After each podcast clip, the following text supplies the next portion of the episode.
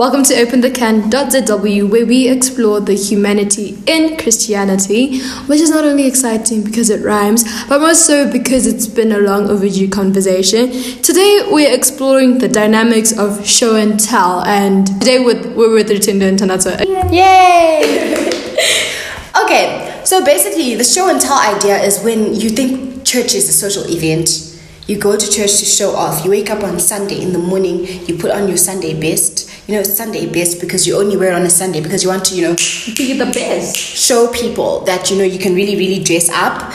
And then you get to church and then you socialize with people. And then half of the church service is just people talking about the history of the church or introducing or whatever, whatever, Gossip. gossiping. And then instead of, and, and so instead of majority of your church being, you know, talking about God or learning or exploring your faith. Now your church service is mainly showing off and then telling other people about your own life instead of talking about Jesus. And I remember one of my experiences with this is that um, often felt like growing up I used to I used to agonize over Sundays because every Sunday I'd have to wake up early and start rummaging through my closet to think what am I wearing today? And then if I couldn't find anything, I'd get really frustrated and then I'd get anxiety and then I wouldn't want to go to church because what are people going to think of what I'm wearing or what is my mom going to say about what I'm wearing? And it's just really, really frustrating, especially when it happens to you from such a young age.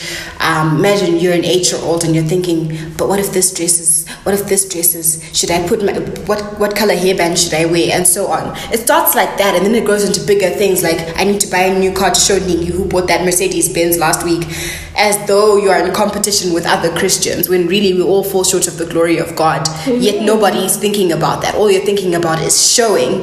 And I think some of the some of the ways this shows up is in like certain religious denominations where they're all about rules. Everything is did you check rule number? Did you recognize me? Did you wear this uniform? Did you wear that uniform? And really, if you introduce someone to Christianity in that way, all they see is the rules of your church and they don't really see God. So, my question is do people go to church to fellowship and to grow in Christ, or do they go there to observe ceremonies? Like, what do you go there to do? Mm-hmm. And have you thought about it as deeply as I have? Because I've grown up in a church where people really, really just think a lot more about ceremony. And when you point it out to them, they get so angry and frustrated with you because they feel like you are the problem. And maybe you are the problem for trying to fit into a church that doesn't align with your brand. And you can find another church. But really, if somebody new came to your church and they saw what was going on, would they think it was about Christ or would they think it was about showing? Yeah. It's like church became a social construct. Um, and I there's a lot to think of historically um, in African countries about where all of that comes from, right? Because church became a social event because that's all Africans had, right? Every other day you were being a virtual slave. We don't call it slavery under colonialism, but it, it basically was that. And church was where you came to be a human being and not a black person. And I think it's translated into um, very much similar construct to, you know, prosperity gospel. Mm-hmm. So it's like if you have the car, yeah, God is blessing you. You must be a godly person. Surely God is only blessing those who are doing this. So your car, your family, um, how many grandchildren, whether they have a degree in law or medicine, that's what shows whether you are favored and prosperous. Um, and it's, yeah, it comes back to that idea of you being saved by works, when in mm-hmm. reality you are saved for good works. So no one is perfect, and 100% having material possessions is not a reflection of your standing with God.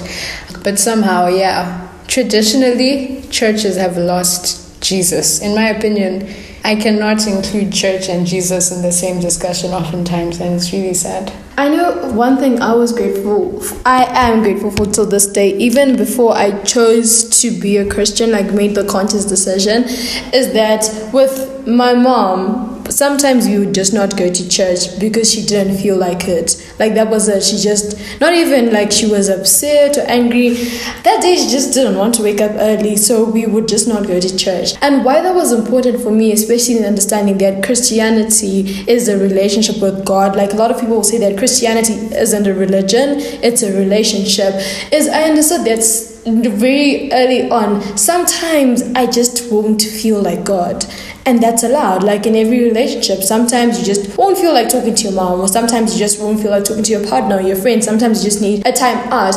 And understanding that you know, church is an opportunity for fellowship, but it's important to have Christian community, which is why I, I will die on this hill that it's weird to say you have church friends. It's weird to call someone your friend if you only converse with them on Sunday, and that's where that ends. I think that's very strange. Where when it comes to fellowship, I think it should it should more be intentional because even when you look at the way Jesus did it, especially because he like he's very popular for dealing a lot with sinners is he never greeted them with their sin. He was never there like, ah, prostitute, say who, or like, if text connected to. He never did that. So what he did is he treated them like they were humans and built rapport with them before he engaged with them and their changes. So even with the prostitute at the well, he was there like, ah, you know, panapo ndo panachererwa mvura ah chichi chichi can i get some water? Then she's like oh no you can't really do that because you're not supposed to be here. So here he's getting to know more about her beliefs about the cultural norms she has. Just getting to know more about as a person. And then with this short guy he's just there like oh me i'm hungry. Can i have food? And he's there like oh you want to have food with me? Mm-hmm. with me you want to have food? So even in understanding your community and the whole show and tell and why the necessity of church it's not the necessity of the building or the doctrine or the ceremonies and what have you not. It's the necessity of being surrounded by Christians, by people mm. whose faith aligns with yours, and then more getting to know your personal relationship with God and your purpose. Like if your purpose is to fight social justice. Like if you're the Amos of this generation, it makes sense for your Christian friends to align with your brand. And you can't assume that if I go to church, everyone is going to align with my brand because that's weird. However, within that as well, there is intentional places and the spaces that we exist in. There is a reason that God put you in that church. And I'm not saying this to say that you should be held bonded in that church because God put you there. Maybe He put you there to learn that that church was not for you and you should be allowed to have an individual relationship. But just knowing that church is a building and it's the community that matters and what you gain for the community and if it's taking more than it is serving you then there's i don't think there's any need to force yourself to assimilate into that community i feel like one of the things that happened to me that was quite strange is I think I was more of a Christian in Sunday school than I was for most of my high school life. Because in Sunday school, they're so nice to you. They're like, oh my goodness, the children, let's give them sweets. Let's be nice to them. Let's teach them about David and the Goliath and, and um, Joseph and the Technicolor Dreamcoat. You know, they teach you the nice things. They're like, yeah, Christianity, it's dope, right? Joseph's um, father gave him this rainbow coat, and then um, David killed Goliath, and then Mary gave birth to Jesus, right? And you're like, oh yeah, it's so simple and nice. But then when you start to think for yourself, right, and you start going through real life experiences, and you're like, hey, can I ask about drugs? And the person's like, why are you doing Jema drugs? how do you how do you expect to come to Christ if you're doing Jema drugs? And then the literally that's how your youth uh, my youth um, advisors would come to speak to us and then they'd be like and then someone would be like so is kissing fornication and then they'd be like where did you hear the word kiss from Amazing. and you're like i'm asking a question mm-hmm. am i not allowed to ask questions mm-hmm. is that what this is about now right yeah and that's very very dangerous because now you're saying as a child oh yeah you can definitely ask how they made that how he got all the colors in that coat but now when they, they're a teenager and they're wondering, so should I drink? And you're like, you know about alcohol? Why do you know about alcohol? Hello, it's right in front of me. That's why I'm asking. Mm-hmm. If someone comes and they're asking, and the first thing you are like is no, then obviously the person's going to be like, oh, they said no to me. Okay, I feel out of place. They're rejecting me.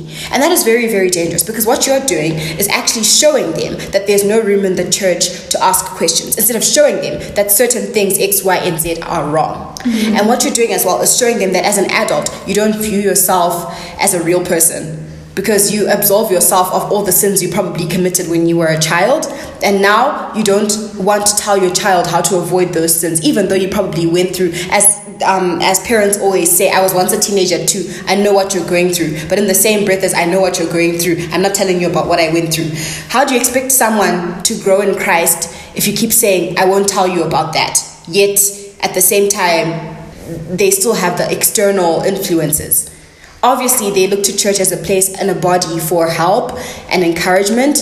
And instead of showing them Jesus, you show them that when you grow up to be an adult, you're suddenly just going to be a perfect person. And that's just not true. Yeah. It's a lie. You lie to children and then they feel bad and then they mm. leave. I remember it reminds me of this time, and this statement has stuck with me, and it will till the day I die. That Tanato actually said when just talking about faith and asking questions and saying that if there is no doubt in your faith, then you can't count it as faith. Like if there's no times where you're like, I don't get this, and it's a bit confusing. You, it's not a test of faith anymore if you just understand the whole thing. And I'm not going to preempt it. I'm going to ask her kindly to actually speak more on that because it really it was so beautiful the way you articulated it the first time. So here you go. Mm. wow, lots to live up to um, i think yeah because I believe that church right now has become something of a sort of an indoctrination center, which is very bad. I feel like it comes from the idea that for their good we have to force them, mm-hmm. right? Otherwise they'll pick. And it, it, comes from a place of fear. Like I understand you really want your child to come to Christ because of course there's the heaven and hell thing, but also because life with God, that's it's lekker. Like it's a nice time. It's re- it's cool. Yeah, it's really fun. So that's where this whole pressure and force thing comes from. But it's very non productive because faith has to be 100% self sufficient. Anything you believe in has to be 100% self sufficient. If in a dream world we started forcing everyone to be a feminist and a tolerant person, it would backfire. You have to look at the world around you and make conclusions about it and understand Jesus for yourself and understand God and faith and your life and make a decision, your own path towards believing in God. And life is complicated it's scary. No one knows what they are doing. And more oftentimes than not, you feel like God is not there. You're like, there's so much pain, there's so much suffering, which is a whole other topic we can discuss another time. but you have to believe that even though there's so much pain, even though I'm really going through it, God is here. And you know, there's gonna come all sorts of, you're gonna pray for something, it's not gonna happen, and then you're gonna feel like, eh, is God real if my prayer wasn't answered? Know, someone's gonna say, like, the Big Bang Theory, is God real if that's the whole concept of faith. You can't see God, you can't there's no there's lots of scientific evidence but there's nothing that's like yes it's 100% god is real. That's what you taking that step to say god is real it's what is what makes it faith. And if you find yourself just being like yeah if you find yourself comfortable, it's gotten too easy and you're not doing enough to grow in your relationship with God because it's constantly seeking God every day that builds your faith, even when you're surrounded in a world that's constantly telling you that God's not real, or oh, you're stupid for believing in God, mm. oh, life is hard, so if life is hard, why? How can there be a God? If you're not constantly asking those questions, asking God, taking those questions to God, then your faith can't be real. That's what's powerful. Ask God if you're confused. Yeah, and there's often when we talk about faith within Christianity, especially when you're not a Christian, there's this you know this mysticism that's attached to faith like there's the bada bing bada bang when it comes to it but uh. we take leaps of faith in every single thing that we do if i go to the tap especially in Zim mm. if i go to the tap and I turn it on, I am quite genuinely not guaranteed that water is going to come out. Mm. But that within itself is an act of faith. Going to sleep and making plans for tomorrow, that's an act of faith. You don't know if you're going to wake yeah. up, you know, yeah. they're like, oh, what time should I meet you there? You mm. might not even make it. So looking at faith even outside of just the context of Christianity, just the um, the context of your relationship with God, you realize that you do it a lot more often than you actually yeah. recognize, and it's actually it's not that deep. Yeah, yeah. it's yeah. really not. Like someone explained it as um, people were like were you there when Jesus was there? So how can you be sure it's real? When you read history textbooks, when you read your exam, were you there? Are you sure that it happened? Hmm. Was Hitler alive? Hitler Are you sure? Alive? Stalin was like, alive? were you there? So it's you literally every day you're ex- sitting on a chair. We don't know if these chairs are gonna, are gonna yeah. us. It's an act of faith. I also feel like one of the aspects of um, show and tell that we sometimes ignore as Christians is just like the way sometimes how you how things are in your household are so different from what your parents or your aunties and uncles show at church. Because I remember one time there was an issue of preaching on Father's Day. Usually they would ask the children to preach on Mother's Day or Father's Day and so on, right? And so on Mother's Day, everyone's like, yeah, I want to preach. My mom is so cool, what, what, what. But because of the, the society we live in, a lot of men aren't held accountable for their sins, right? So a lot of people have issues with their fathers. Um, being asked to preach on Father's Day is almost like being gaslit it's almost like mm, people are making a mockery of your suffering because they get there and they're like fathers are the leaders of the households fathers are supposed to love their wives as christ loved the church and so on and so forth meanwhile there's infidelity there is domestic violence at home and these children are now being asked so talk speak good about your father and the moment you come and you're like you know, sometimes it really hurts when fathers cheat on our mothers. The church is like, how can you say that? Why are you in your parents' business? As though it's not your business as well, right? And that also is a, form of showing people what is supposed to be shown as a Christian, but they're not actually living it in real life. Or the way adults, grown ups, are always like, you know, you shouldn't be, you shouldn't get pregnant before you get married, you shouldn't have sex before you get married. But most of their firstborns were really at their weddings, in the wedding pictures, being the flower girl or the page boy. And then they shout at you and they scream at you when you make that same sin, but they don't actually help you pave a way forward. All they do is make you feel isolated. That kind of showing and telling is really, really harmful because it's, it's, it's hypocritical. And a lot of young people can't live with hypocrisy and lying. One of the things that actually hurts people a lot more is being lied to by someone you trust. Mm-hmm. And a lot of people want to trust the church because they want to trust God. And we're, we're, told to look to the church as a place to, you know, find good examples of Christians. Mm-hmm. But then when you're showing and telling in that manner, then obviously people are going to be like, is this what Christians are really like? Is this what I want to be involved in? And then they feel isolated and they leave the church. So we ourselves have to be careful not to live lives in the church that we don't live at home or we don't live outside of the church. Because then someone is going to come to you and be like, hey, why are you like this here, but not like that there? Or um, also, one of the things that comes up a lot um, in terms of showing is when we go to university, there's a lot of elitism in the church as well. When children go to university, we're expected to go overseas or go to a different country and so on. And I remember this one girl, um, she was, her mom kept telling people, oh yeah, she's going to Canada. And then eventually it was, oh, she's going to the UK. Then eventually it was, oh, she's going to South Africa. Meanwhile, this girl was being forced to stay at home and not go to church because her mother kept telling people that "Arikuni- arikunze. Meanwhile, um, she was at home chilling because her mom didn't want to admit that she was just showing. And that's really not cool. Like, you don't have to pretend to be someone that you're not because there's always a place for you. But you can't, and you, you could say to an extent that it wasn't the mother's fault because the church will also judge you.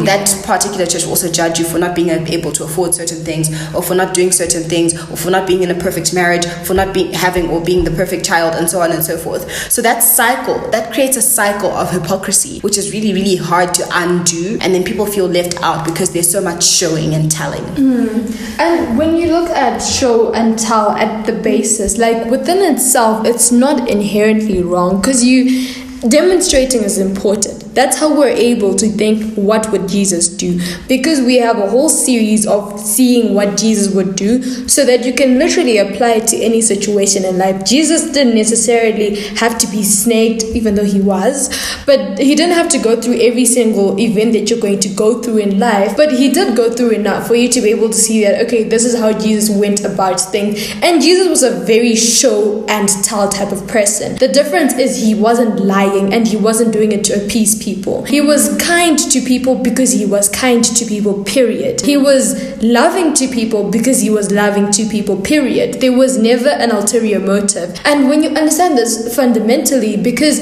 he couldn't have an ulterior motive because there's literally nothing you could have given him. Like the one time he asked for something, he was like, ah, you know, you guys, Penninga Paipa, like PKP, do you guys mind just praying for me? And they were like, ah, sure, sure, sure. They went to sleep.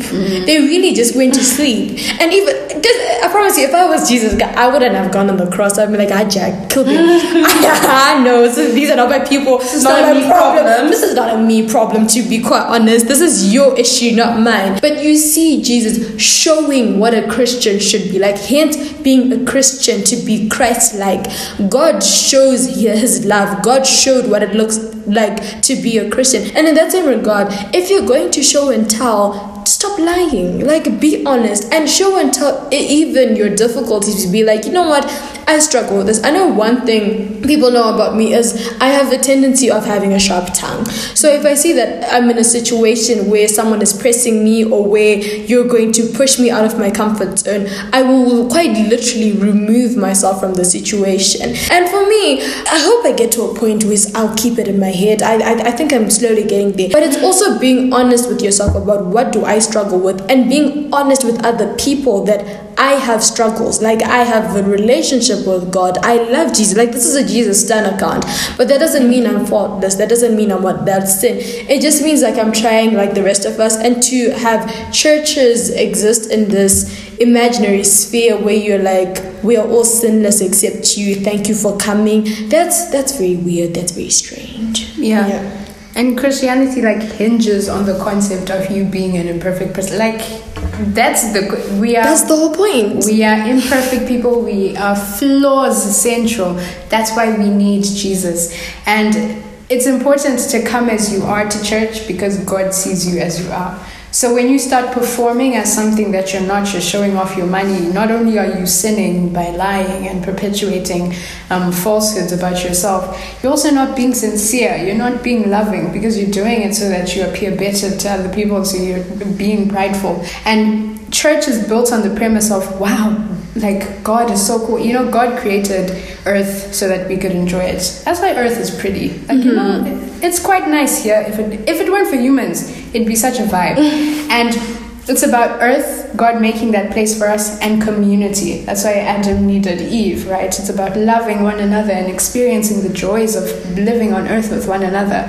And when you come and you're not sincere about who you are, it takes away the concept of church because some churches have truly become like there's there's no God there you know, some churches it's really it's a business. I don't know, or a political it, organization. It's a political or like cult. in some or a cult.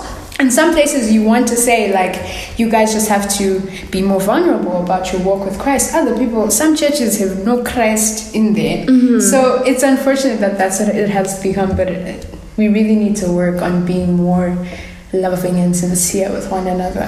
And that that's all that's the final thought for today. Thank you for tuning in. To find out more about us, check us out on Instagram at openthecan.zw and check out our blog page. It's called The Pew Leaflet. It's really exciting. Thank you so much for being with us today in our little corner of the pulpit. Bye. Bye.